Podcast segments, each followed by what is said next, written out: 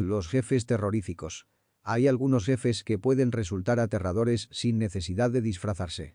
Desafortunadamente, un mal jefe suele serlo todo el año y sus colaboradores se sienten como si cada día fueran a trabajar al pasaje del terror. Pero ser un mal jefe no tiene como única consecuencia que tus empleados vayan sin ganas o con miedo a trabajar, sino que además propician una importante bajada en la productividad.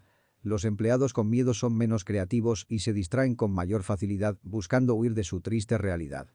Por si fuera poco, un estudio revela que uno de cada dos empleados ha dejado su trabajo por la mala gestión de su jefe.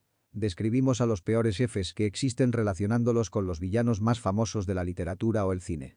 Además, mencionaremos cuáles son sus terroríficas características para que puedas identificarlos y algunos tips para sobrellevarlos. El jefe invisible. Drácula el vampiro centenario de Transilvania que habita en un castillo. Pero bajo sus aires aristocráticos se esconde un alma malvada. Puede transformarse en murciélago o en lobo y le encanta la sangre de sus víctimas.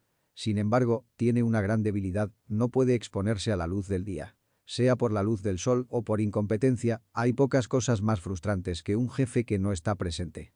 El liderazgo ausente es una forma muy común de liderazgo. Más allá de cómo hayan llegado a la gerencia, lo único que hacen es disfrutar de los privilegios del rol sin participar. Puede parecer un panorama maravilloso. Poder hacer lo que quieras porque nadie te dice nada. Sin embargo, esta ambigüedad de roles hace que descienda la satisfacción laboral y el buen desempeño. ¿Cómo sabemos si estamos cumpliendo con las expectativas de nuestra organización, cuáles deberían ser nuestros próximos objetivos o si es bueno nuestro rendimiento? Todos necesitamos los comentarios de nuestro jefe para poder mejorar y ser productivos en el trabajo. ¿Qué podemos hacer? Pedir feedback.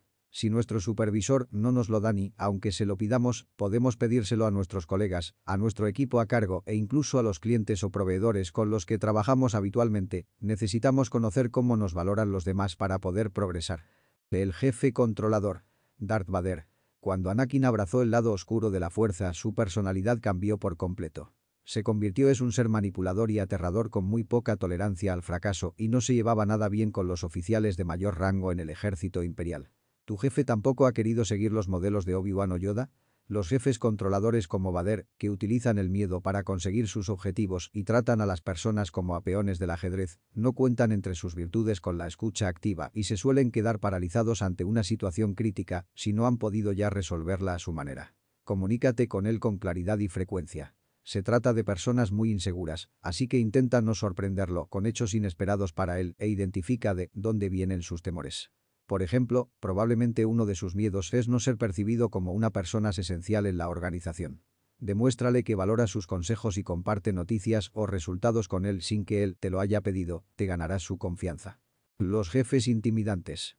Freddy Krueger Jason Boores. Freddy Krueger es un sádico al que le encanta aterrorizar a sus objetivos antes de matarlos y no responde a las súplicas de misericordia. Jason Boores, por su parte, tiene una resistencia extraordinaria al daño y en caso de que se lesione, se regenera rápidamente.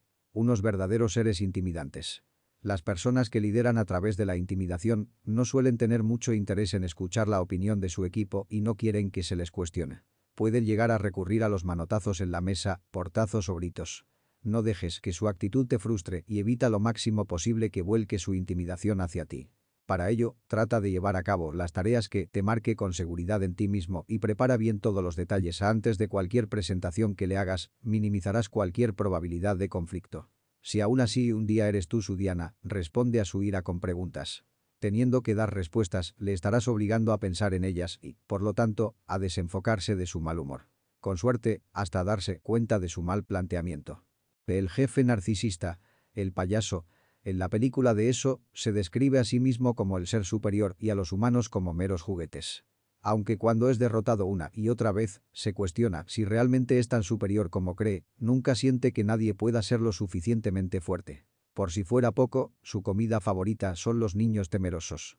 Los jefes egocéntricos son espeluznantes. Necesitan admiración constante, hacen comparaciones entre empleados de un mismo equipo generando divisiones y son muy competitivos, no solo con sus colaboradores, también con sus pares e incluso con sus propios jefes.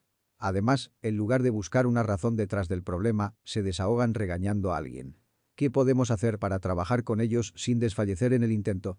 centrarnos en nuestros objetivos, intenta ir siempre un paso por delante de lo que nos piden o esperan de nosotros y apoyándonos en nuestra inteligencia emocional. Por mucho que nos critiquen o nos comparen, debemos autoevaluarnos para poder reconocer lo mejor de nosotros y apoyarnos en ello. El jefe dictador. El oso Lotso. Aunque es un osito de peluche aparentemente adorable y con olor a fresa, a lo largo de Toy Story 3 se nos revela como un dictador, egoísta y furioso que controla a todos los juguetes de la guardería y es capaz de aprisionar a los que no le obedecen.